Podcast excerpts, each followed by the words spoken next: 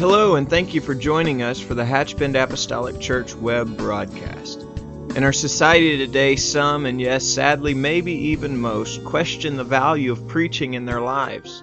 But we still believe what Paul said in 1 Corinthians chapter 1. In essence, Paul preached that God has chosen the foolishness of preaching to save them that believe. And so that's why we still place such a high value on the preached word of God in agreement to the scripture. And so now I'd like to thank you again for joining us for a message from our pastor at Hatchbend Apostolic Church. I'm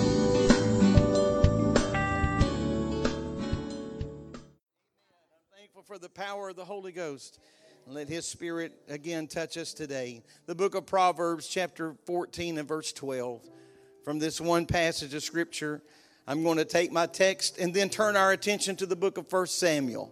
And we'll just hang out there a little while and ask God to touch us this evening. Amen. I don't think we'll waste time if we're in His Word. Do you? Praise God. The book of Proverbs, chapter 14 and verse 12.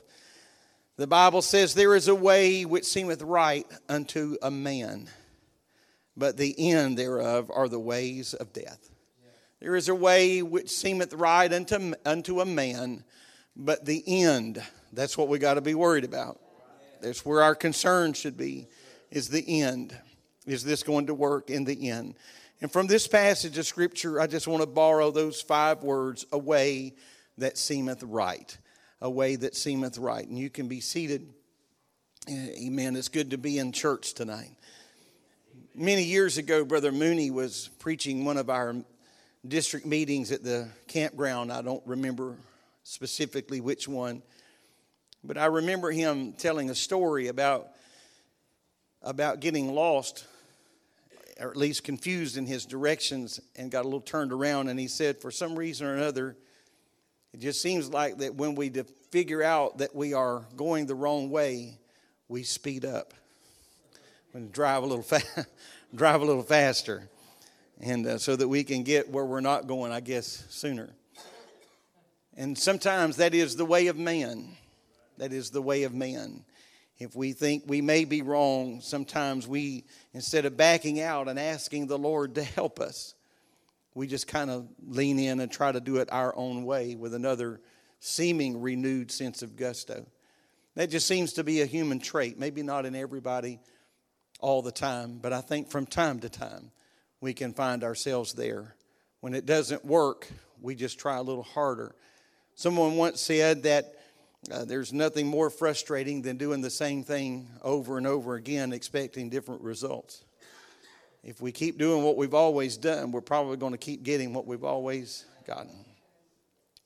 It's been said that some people will only learn from the school of hard knocks. And I could say that I feel like I've met a few of those people. But I also think that I've met that guy in the mirror a few days myself. It just seemed like that somehow or another the path of least resistance, but I just won't take it in some areas. Can I get a witness? Amen. We've all been there.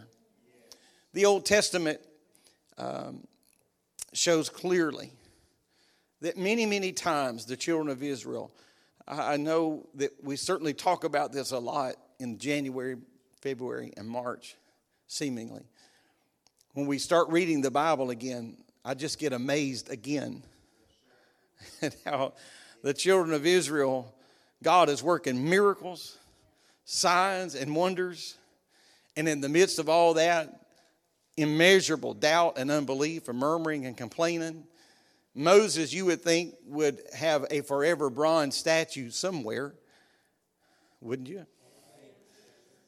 I mean, they're facing imminent death. He holds a rod over the sea. They walk across on dry ground. That would be enough except that the Lord allowed the waters, that same water, to come and drown and destroy their enemy. You would think that he would be in the Hall of Fame instantly. But he was only there for a little while. And then the bitter waters of Marah came along, and you would think that surely by now they are convinced this is absolutely, but it just didn't work that way because there is a way in man that seemeth right. A way that seemeth right. I want to turn our attention to the book of 1 Samuel, chapter 4. We're going to be reading a lot of verses tonight, a lot of scripture, but There's nothing wrong with that.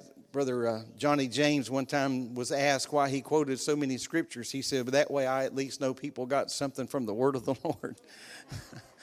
and so if I fail you tonight in some way, we're going to just read a lot of scriptures, and that should create enough feathers in the bottom of the nest that we'll leave here fed. How's that? The book of 1 Samuel 4 and 1. The Bible says, And the word of Samuel came to all, to all Israel. Now, Israel went out against the Philistines to battle and pitched beside Ebenezer, and the Philistines pitched at Aphek. And so, to say, if you know anything about the history of, of Israel and the, and the and Philistines, we know that for sure that they had a very acidic relationship. And that would probably be the understatement of the year.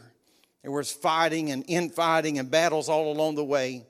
And now we come to this book, 1 Samuel 4, and we find them again in another armed conflict. Now, this is not arm wrestling where somebody just gets their ego bruised at the end of the day.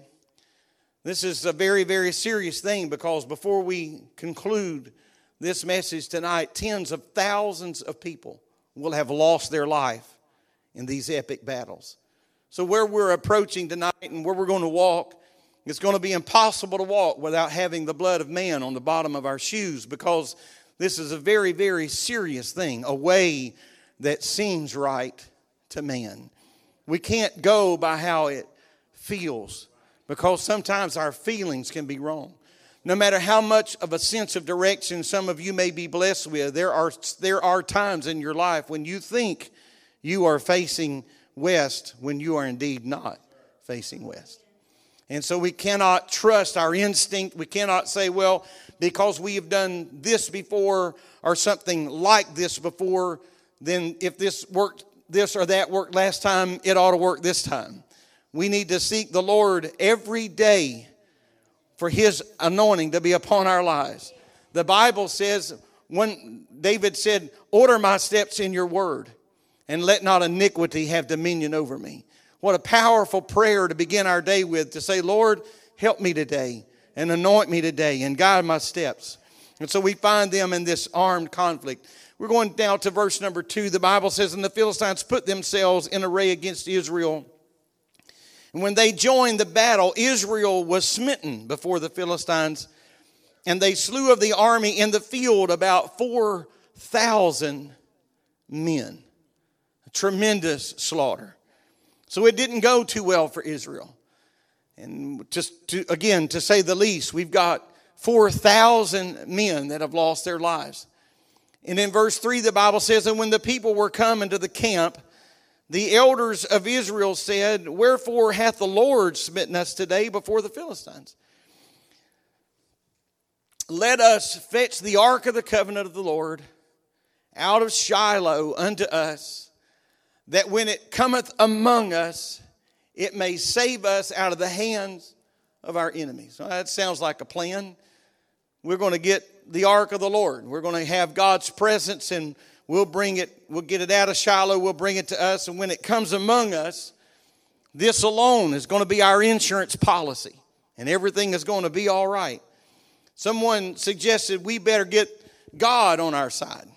We better pull God into this equation.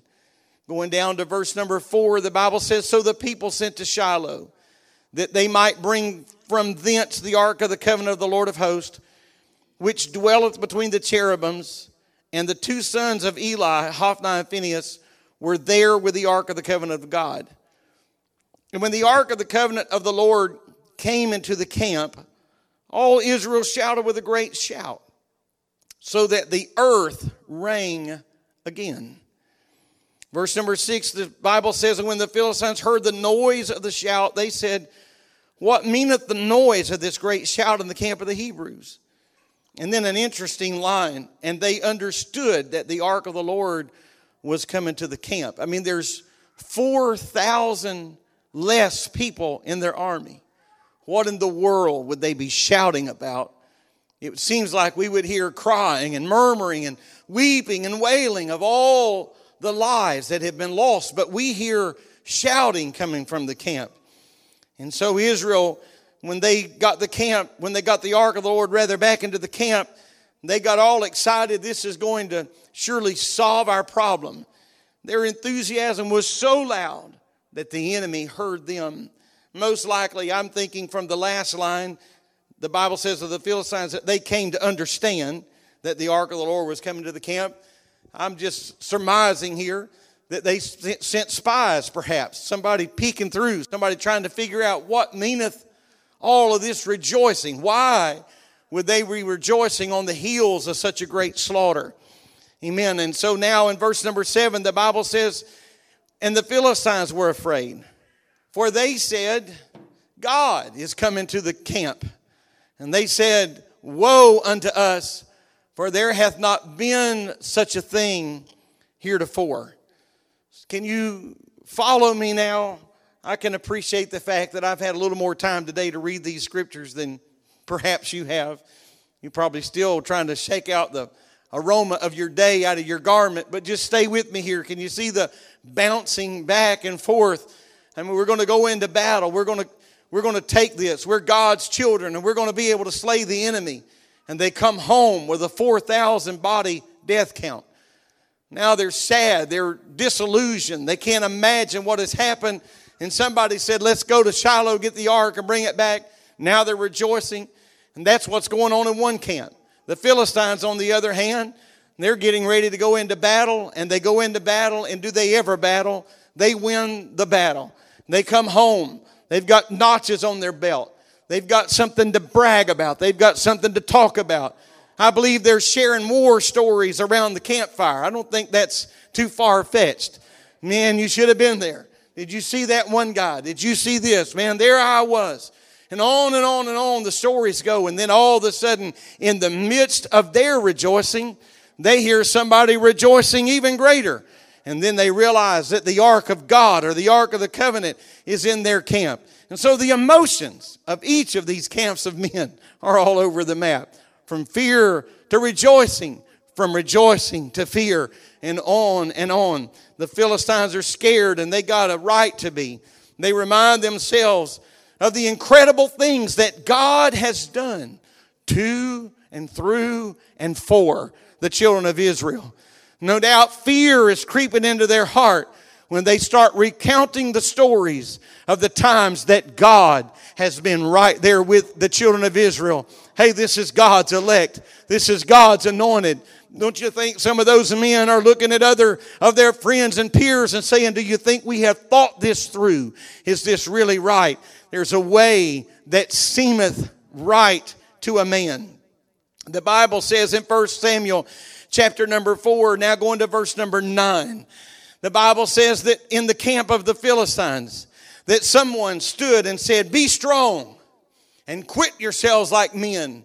O you Philistines, that you be not servants unto the Hebrews as they have been unto you. Quit yourselves like men and fight.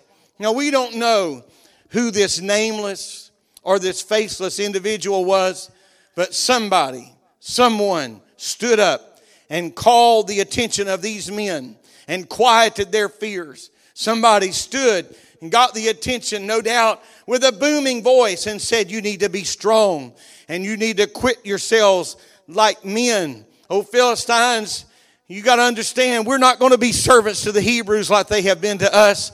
You need to quit yourselves. A little King James language there. You need to quit yourselves like men and be fight. Now, if we were to put that in our language today, we might just say, hey, you need to man up. Or if for some chance, for some reason, that Brother Danny Newbern ever got the microphone again, he would say, don't be a wimp. Amen. You're going to have to just suck it up. You're going to have to face this like a man. And a little inside joke there for some, I'm sorry about that, but we're just going to have to stand and man up. We're going to have to rise to the occasion. Now, the scripture doesn't define this person, but evidently he was the right man for the job.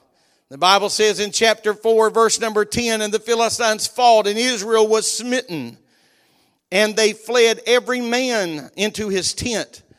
And there was a great slaughter. I mean, there's already been a great slaughter.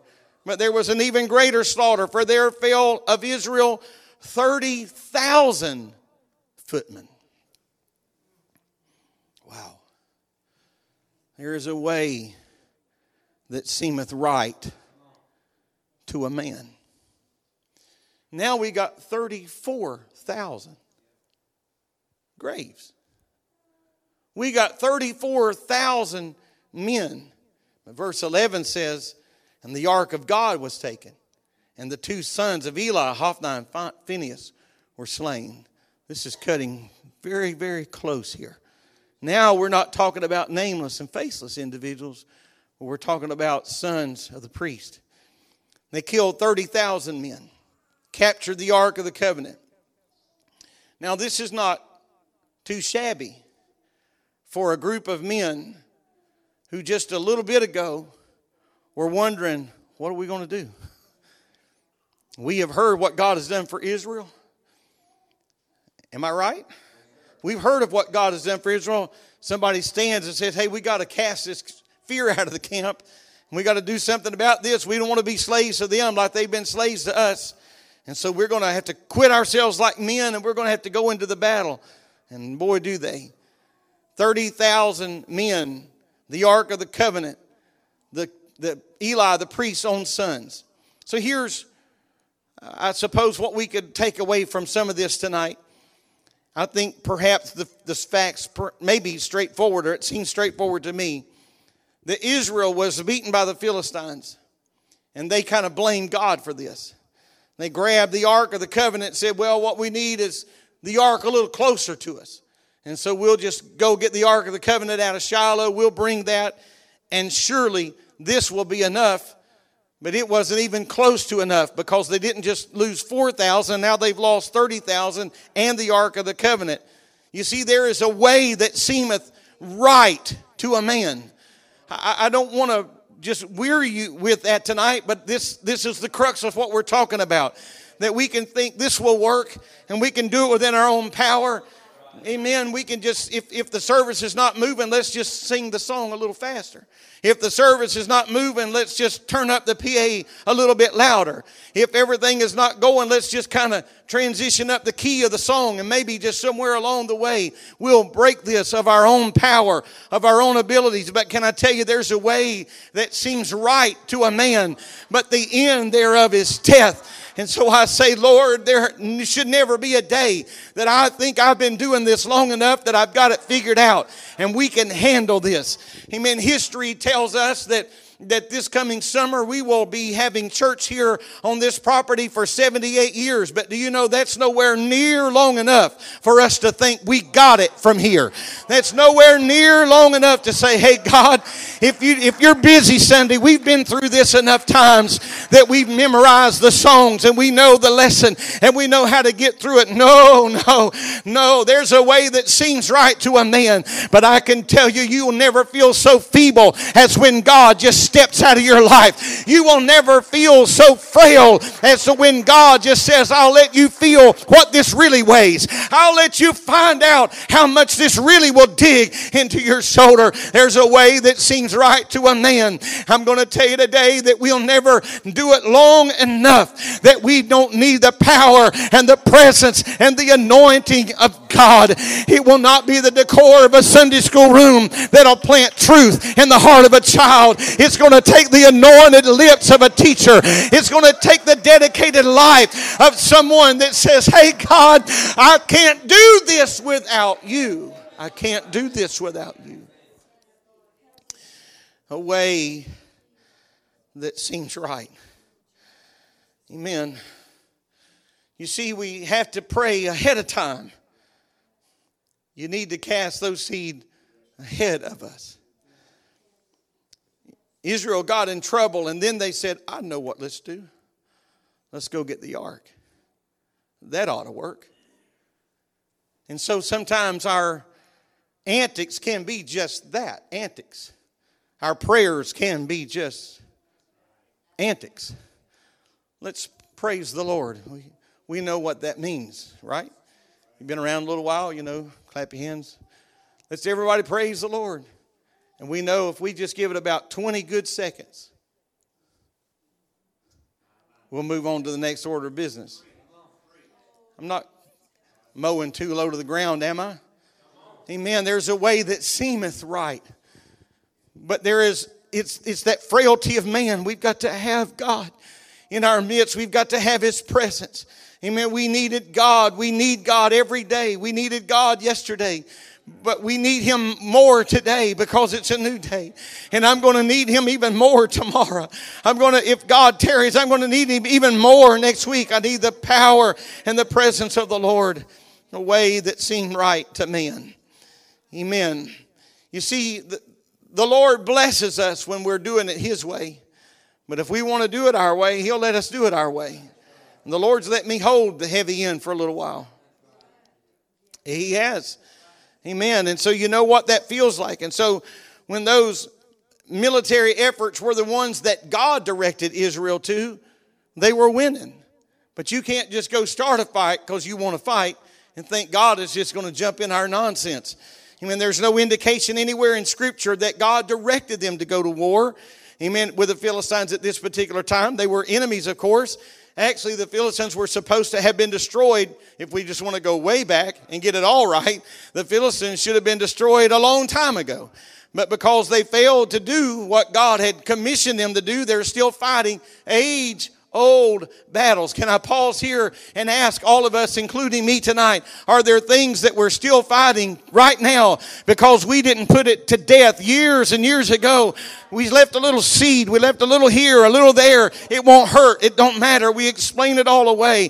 Sam, Saul said, what would it matter if we just take Agag? What would it just matter if we take the king? I'll tell you what matters if you take the king. When you brought the king, you brought the seed. And when you bring the seed, you bring the harvest. Amen. That's what's wrong. And so we got to utterly destroy that. Utterly destroy that. Amen. So, because of their disobedience, they were still troubled by the Philistines on a regular basis. So they decided to go to war. We'll just go to war. We don't really need to talk to the Lord about this, but it didn't end well. Because they left God out of it. They just assumed that God would bless them because they were doing what they thought was the right thing. Perhaps there's a reason that the Lord had not told them to fight. If there was, Israel didn't know it because they didn't ask. They just kind of headlong their way, my way seems right. We know there was a prophet in the land, but we read nowhere where they sought advice from the man of God. Amen. They just went to battle. And because of that, they lost. And as bad as it was, it just felt like, well, the Lord let us down. Amen. You ever felt that way? We went in, did our own thing, it didn't work out all right, and we wonder, hey, Lord, where were you? Why didn't you support me? Now they feel like the Lord owes them some help, so they take the Ark of the Covenant into battle. They think well, this will be a great idea, but you see, if you if you read historically, the ark rarely went into battle. There were times, on a few occasions, that the Lord specifically told them to take the ark of the covenant into battle. But the vast majority of the time, the ark stayed on the other side of the battle line, and the, just the blessing of the Lord went with them. And so they're just kind of doing this their own way. Are we finding ourselves here? Uh, are we finding ourselves here at all anywhere that sometimes we just say, because we know this should work. Let's just do it this way. Let's just let's just do this. Let's sing this song. Let's let's read this verse. But you see, God, He knows the plan and He knows what we need for this hour. God knows what we need for this evening service. And so we need time, at any place, we could come and just open the Bible and read a few passages of Scripture. But it means more to me than just that. I think it means more to most than just that. We need to find the will of God for this evening because the Lord, I don't know who's going to be here tonight, but the Lord did. I don't know the condition of the hearts of those that are going to be here tonight, but the Lord does. And so I need to get with the man who already knows it ahead of time and say, Lord, what would you have me speak? Because there's a way that seems right right to a man.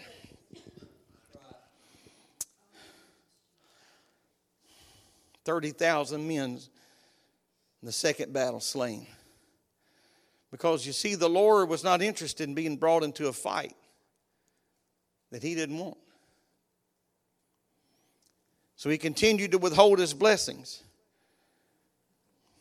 Amen. Now, this wasn't the Lord punishing Israel. We don't need to think that. They're punishing themselves because they're going without God. But sometimes when we're used to a kind of a steady flow of the blessings of God, and then all of a sudden God takes his hands off, it can feel mighty strange. Now, the, the Lord, I think we should understand the power of God and the presence of God. I think is something we should always hallow. I spent several weeks teaching on the Lord's Prayer recently, and I do it every few years. But, but a part of the Lord's Prayer is hallowed be thy name, holy, reverent, respected be thy name. Everything that happens in the course of a service, it ought to be to hallow the name of God, not to showboat, not to pr- try to prove us right and somebody else wrong. The Lord is not our trophy that we set up here and we pat on the head and this is our God. No, no, no. Amen. The Lord was not interested in that at all. He's not something to be on display. God in our lives is not something that we possess so that somebody else may think we're super spiritual. Amen. Amen. God is God, and we should always reverence Him and respect his power and presence. I want to turn now to second, or uh, 1 Samuel 5. The Bible says, And the Philistines took the ark of God and brought it from Ebenezer to Ashdod. The Philistines. Now they've got the ark of God. wow. So now what are we going to do with it? They've killed 30,000 men. They've got the, the lives of the priest's sons, and now they have the ark of the covenant. They find themselves the winner of the battle and the new owners of the Ark of the Covenant. I suspect, I strongly suspect, they didn't know what to do with it. And we got it. We're cheering. but when they start marching back home, you ever had something like that? Well, know what are we going to do with this? Be like winning a big 12 foot entertainment center. When you get through rejoicing, you're going to ask yourself a serious question Where are we going to put this? What are we going to do with this? What are we going to do with this? And so they'd never been in this position before. Now, they'd won a lot of battles, so they knew how to rejoice, they knew how to be a winner but they had never been the owner of the ark of God. And so they knew what it was, and they knew that it was special, and they knew they had to do something with it. So they did the only thing they could think to do with it. And so, lest you think they're being disrespectful, I think the Philistines, when they took the ark of God, they brought it to the house of Dagon. And they set it up by Dagon, their God. But let's keep this in context. The Bible says that they, in verse 2, that they put the Ark of the Covenant in the temple of their God, Dagon. Now, this no doubt seemed like a good idea because the Philistines were used to multiple gods. So this made probably perfect sense to somebody in the camp. And let's let's just take it to our church and we'll just set it up by our God if we're putting that in our language. So it didn't seem like a problem to just have one more God or one more artifact, one more piece of furniture. We'll just set this here and we'll put it by Dagon, our God. I don't know what time of the day it was, but when they turned the lights out and left for the day, the Bible says in verse 3 And when they of Ashdod arose early on the morrow, behold, Dagon was fallen upon his face to the earth before the ark of the Lord, and they took Dagon and set him in his place again. And so they're, they're, they got to be curious. They got to be wondering. Did we knock him over? I mean, who was there? Maybe somebody got scolded for not being careful, but here's Dagon laying down. So they stand him back up. There's no indication at all in this scripture that they understood anything about what is happening right here. It's just been an accident, an oversight. Somebody didn't report this. They pick him back up, set him in his place again. Then the Bible says in verse number four, almost sounds like verse number three, and when they arose early on the morrow morning, behold, Dagon was fallen upon his face to the ground before the ark of the Lord. Except now there's a little more to the story. And the head of Dagon and both the palms of his hands were cut off upon the threshold. Only the stump of Dagon was left to him. Now, if the Philistines were somewhat puzzled day one, they have really got to be perplexed now. They're unprepared for what they're about to see. The head and the hands were separated from the body. Now, I'm just going to tell you what I think. I believe that God was teaching the Philistines a powerful lesson about his deity. There is one deity. There is one God. Amen. They started realizing their mistake because Dagon wasn't just laid over, but it was laid over at the ark of the covenant. Every knee will bow and every tongue will confess. Amen. They start realizing their mistake. They start understanding, wait a minute.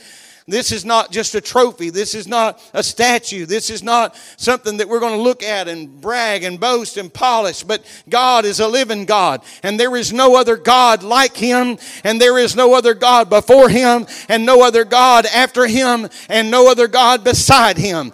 Amen. We're going to have to do something about this Ark of the Covenant. It seemed like a treasure the other day. But now this doesn't seem like a treasure at all. Verse number five. But the hand of the Lord was heavy upon them of Ashdod, and he destroyed them, and he smote them with em- emerods, even Ashdod and the coast thereof.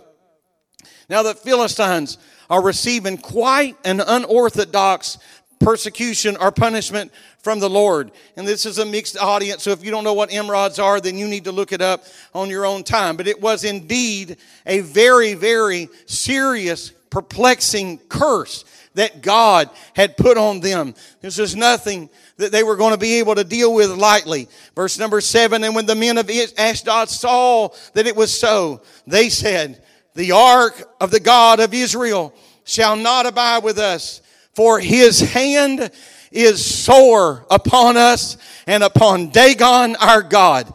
Amen. Now they've got the trophy. Amen. This is almost like a soap opera, isn't it? The camera just keeps switching from one scene to the other, from one scene to the other. One time we're happy, now we're sad. The other camp's happy, now they're sad. One's mourning the loss of the ark, one's rejoicing the, the gain of the ark, and now they're saying, We got to get this thing out of our house. We got to get rid of this thing because God the, the Lord God of Israel is judging us and he's judging Dagon, our God. Verse number eight. And they sent therefore and gathered all the lords of the Philistines unto them. And they said, What shall we do? They called this holy or unholy convocation.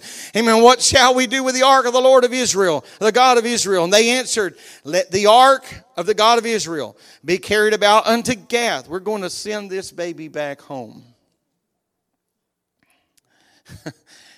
and they carried the ark of God of Israel about thither. And it was so that after they had carried it about, that the hand of the Lord was against the city with a very great destruction, and he smote the men of the city, both small and great. They had emerods in their secret parts. God had not taken this lightly. He had smote them severely. You see, when, when problems come, and they will, the answer is not to put God out of your life. I can promise you that. Amen. When, when peril and pain come our way, don't stop coming to church then. Amen. If you ever needed to be in the house, that's when you need to be in the house of God. And that's when the devil's going to tell you to stay home. That's when the devil's going to say enough is enough, throw in the towel. But it's at that time we better say, I got if I've ever needed the Lord before. Amen. The old song says, if we've ever needed the Lord before, we sure do need him now. We got to get him in our presence. Amen. We've got to get him in our presence. 1 Samuel 6 and 1. And the ark of the Lord was in the country of the Philistines seven months. I think it's safe to say they were not enjoying the ownership. I mean, you ever, you ever had something that you thought you really wanted and you just couldn't hardly wait to get rid of it? And so it's hard to figure out which day was the happiest, the day you got it or the day you got rid of it. You know, they've always joked about boats like that. The two best day in your life, the day you buy the boat, the day you sell the boat. There's probably a lot of things that could be inserted into that. They're not enjoying this, so they're getting rid of more. And so the Philistines in verse number two call for the priests and the diviners.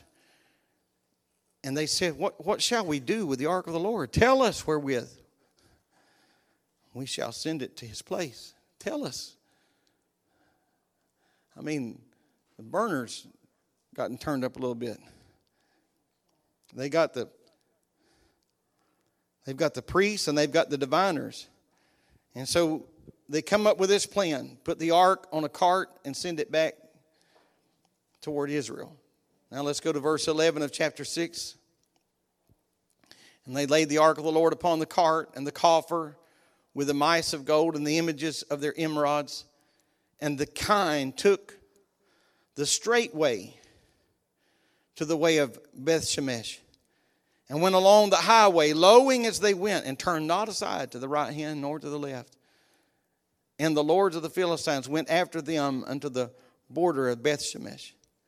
So the enemies watching this ark, they want to make sure somebody's got to turn in a report at the end of the day. I do solemnly swear I saw it leave the camp. And so they went to the border of Beth Shemesh. And so they of Beth Shemesh were reaping their wheat harvest in the valley, and they lifted up their eyes and they saw the ark, and they rejoiced. They said, Oh man, the ark of God is back home. And the cart came into the field of Joshua, and, the, and a, a Beth and, and stood there where was the great stone, and the clave the wood for the cart, and offered the kine as a burnt offering unto the Lord. And the Levites, that's important to note, took down the ark of the Lord and a coffer that was with it, wherein the jewels of gold were, and put them on a great stone. And the men of Bethshemesh offered burnt offerings and sacrifice sacrifices the same day unto the Lord. And when the five lords of the Philistines had seen it, they returned to Ekron the same day. Everybody's happy. The ark is home because of the sign of the ark of the covenant was the, was the presence of the Lord, and the Levites were called. And that was the right thing to do, was because the Levites were those that were to handle the ark, and they used the cattle that brought it, the kine, and they used the wood from the cart, and they made an offering to the Lord right then, right there. Now that seems to have went well. Had everything just stopped right there, this would be an awesome place to dismiss. Please don't say amen to that, but this would be a good place to dismiss. If we had just stopped right here, the ark has been transported back to Jerusalem. Check. They were smart enough to get Levites to take the ark off the cart. Check everything would have been well. Verse 17. And these are the golden emerods which the Philistines returned for a trespass offering unto the Lord for Ashdod one, for Gaza one, for Ashkelon one, for Gath one, for Ekron one. And the golden mice, according to the number of the cities of the Philistines, belonging to the five lords, both of the fenced cities and of the country villages, even unto the great stone of Abel, whereon they set down the ark of the Lord, which the stone remaineth unto this day in the field of Joshua the Bethshemite. And he smote the men of Bethshemesh because they had, are you getting this? Verse 19, because they looked into the ark of the Lord. what in the world is going on? You did everything right. You brought it back on a cart. You, you gave a sacrifice. You got the Levites to unload the thing. And all of a sudden, in your moment of rejoicing, you think you can do it your way again. And they didn't just touch the ark, but they looked inside the ark. And the Bible says that the Lord smote of the people 50,000 and three score ten men, and the people lamented.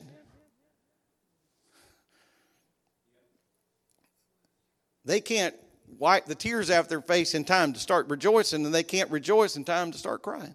Up and down, up and down, up and down. And the Lord had smitten many people with a great slaughter. The people of Bethshemesh just couldn't leave well enough alone. God is in our presence. There was clear guidelines, and lest you think God is just kind of flexing his muscles. No, no, no.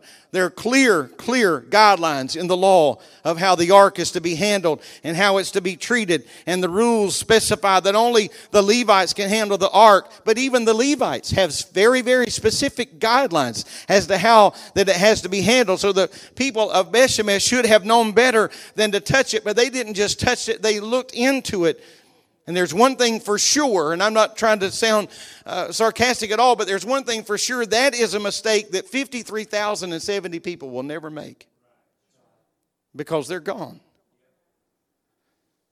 So, if you kept up with all these numbers, what a tremendous slaughter of people. 1 Samuel 6 and 20. And the men of the Bethshemesh says, Who is able to stand before this holy God? And to whom and to whom shall he go up from us And they sent messengers to the inhabitants of Kirjath Jearim, saying, The ark of the Philistine have, have brought again the ark. The Philistines have brought again the ark of the Lord. Come you down and fetch it up to you. And I, am going to just draw this to a close and, and um, ask God to help us just kind of pull this into one central thought. So they called for the priest to transport the ark. And so here this evening, I know we've kind of been here and here and here and here. But all of that to say this that all of these people thought they were doing the right thing. The problem is that they were trying to do it within their own strength, a way that seemeth right. This seems right. You see, with some things that seem right, some things are just too critical for us to take a chance and roll the dice and hope for perhaps a good outcome. No one could dare get on a plane if right at the door of that plane there was a big sign that said, We get it right 97% of the time. you would so instantly do the math and just wonder if you were in that three. There's just some things we can't afford to gamble with. And I will tell you today that our eternal souls, we can't just do what seems right and this just feels right. This feels good because I can't trust my feelings. I can't trust my heart. I've got to take this to the Lord. I've got to ask Him because He knows, He knows, and He knows there's a way that seemeth right to a man. I'm going to ask you to stand if our musicians would come. You see, this evening, for the last little while, we've looked at some wrong ways to do things.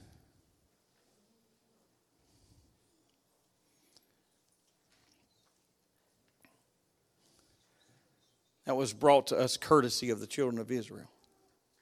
Wrong ways. Wrong ways. This seems right. But, and I'm not trying to sound morbid, but I'm going to tell you this stack of body count is proving them wrong.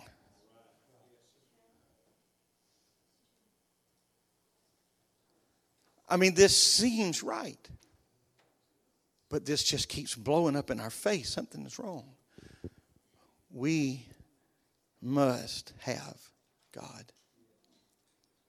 We must know that God is with us. Moses, I need you to lead the children of Israel out. Moses made a lot of excuses, but he got one thing right. He said, I, I can't do this if you don't go with me. And so tonight, no matter how polished we may assume ourselves to be, we can't do spiritual things with the arm of the flesh. It won't happen. It, it won't happen. You can't have church without God. You can, you can go through the motions. But you see, the Bible says that it is the anointing that destroys the yoke. And so we can't have people that truly repent of their sins and are and are filled with his spirit through our own means, our own flesh. It will not happen. Because the Lord is the author of what we're doing, He's the finisher of what we're doing. You see, many years ago, when this specific building was built, as is the case with most, if not all, this building was just built out of material that you could buy in any building supply. But there was a change point. And that change point was called the dedication service. And we're going to dedicate this building to the Lord. You see, everything that was in Solomon's temple could be found in other places. But what made the difference was the prayer of Solomon's dedication What a powerful prayer. I've often said that he said if they can't get here, if they can just look toward it. What a powerful, insightful prayer. Just look toward it. That changed the dynamics of it all. I remember several years ago now when Brother and Sister Arnold had moved into their new building. We were there at their dedication service, and Brother Anthony Mangun was their guest speaker, and he was going to pray the prayer of dedication over their building. He did something kind of unique. At the end of that, he said, I want to pause right now. And if you've given anything to this building that you still consider to be yours, we're going to ask you to come and get it. because we're fixing to pray, and in our prayer, we're going to give it to God, and it's no longer going to be yours. And so, if there's anything here that you think you still have ownership of, now's the time because we're fixing to give this to God. And this microphone, the mic stand, the pulpit, the wood, the concrete, the fabric, everything, it's going to be God's. We're going to put it in God's hands because we understand that it's just a building if God is not here. It's just a little bit of fellowship if God is not here. But if God is in our midst, chains can be broken. Can I tell you what's happened to me many, many times? I've been in a service. I didn't have to come down the aisle and necessarily get prayer. Nothing wrong with that, it's scriptural. But just in the middle of that service, in the midst of the preaching or the singing, the Spirit of God has just ministered and the anointing has just broken something in my life. Amen. There's nobody in that building that could take the credit for that. Amen. That was the anointing of the Lord. But the Lord said, if you want to muscle your way through this, and if you want to try to do it your way, you're more than welcome. Now, can I just get some just honest hearted people here tonight? I'm not suggesting that we're unhonest, dishonest.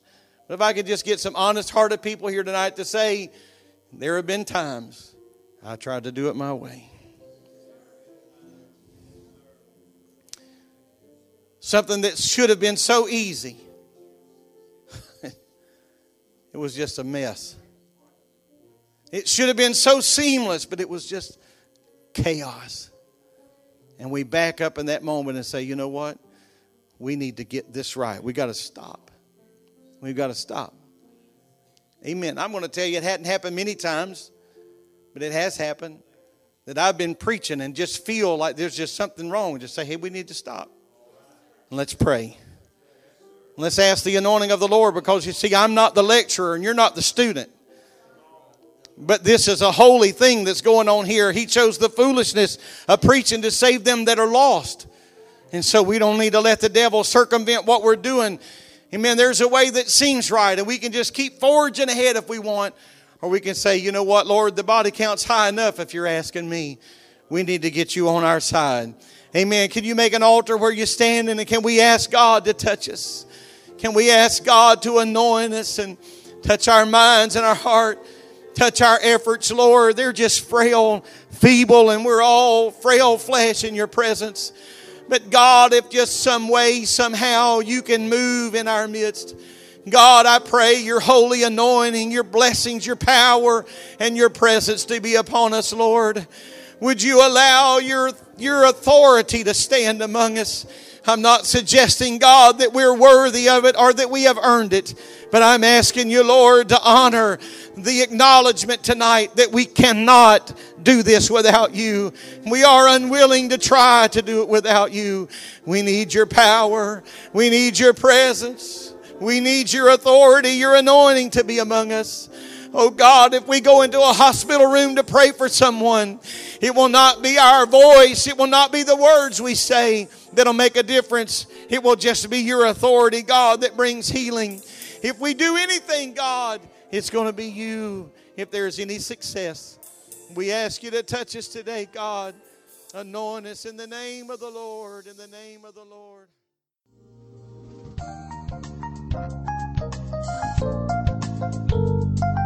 This message has been brought to you today by the Media Ministry of Hatchbend Apostolic Church. We pray that it's ministered to you in some way, and we'd like to take this opportunity to invite you to join us in service here at Hatchbend Apostolic. Our Sunday services begin at 10 a.m. and our Wednesday night service at 7:30 p.m. For any more information or to speak with our ministry staff, please feel free to call our church office at 386 935 2806, or you can visit the contact link here on our website. Again, thank you for listening, and we pray God's richest blessings on you and your family.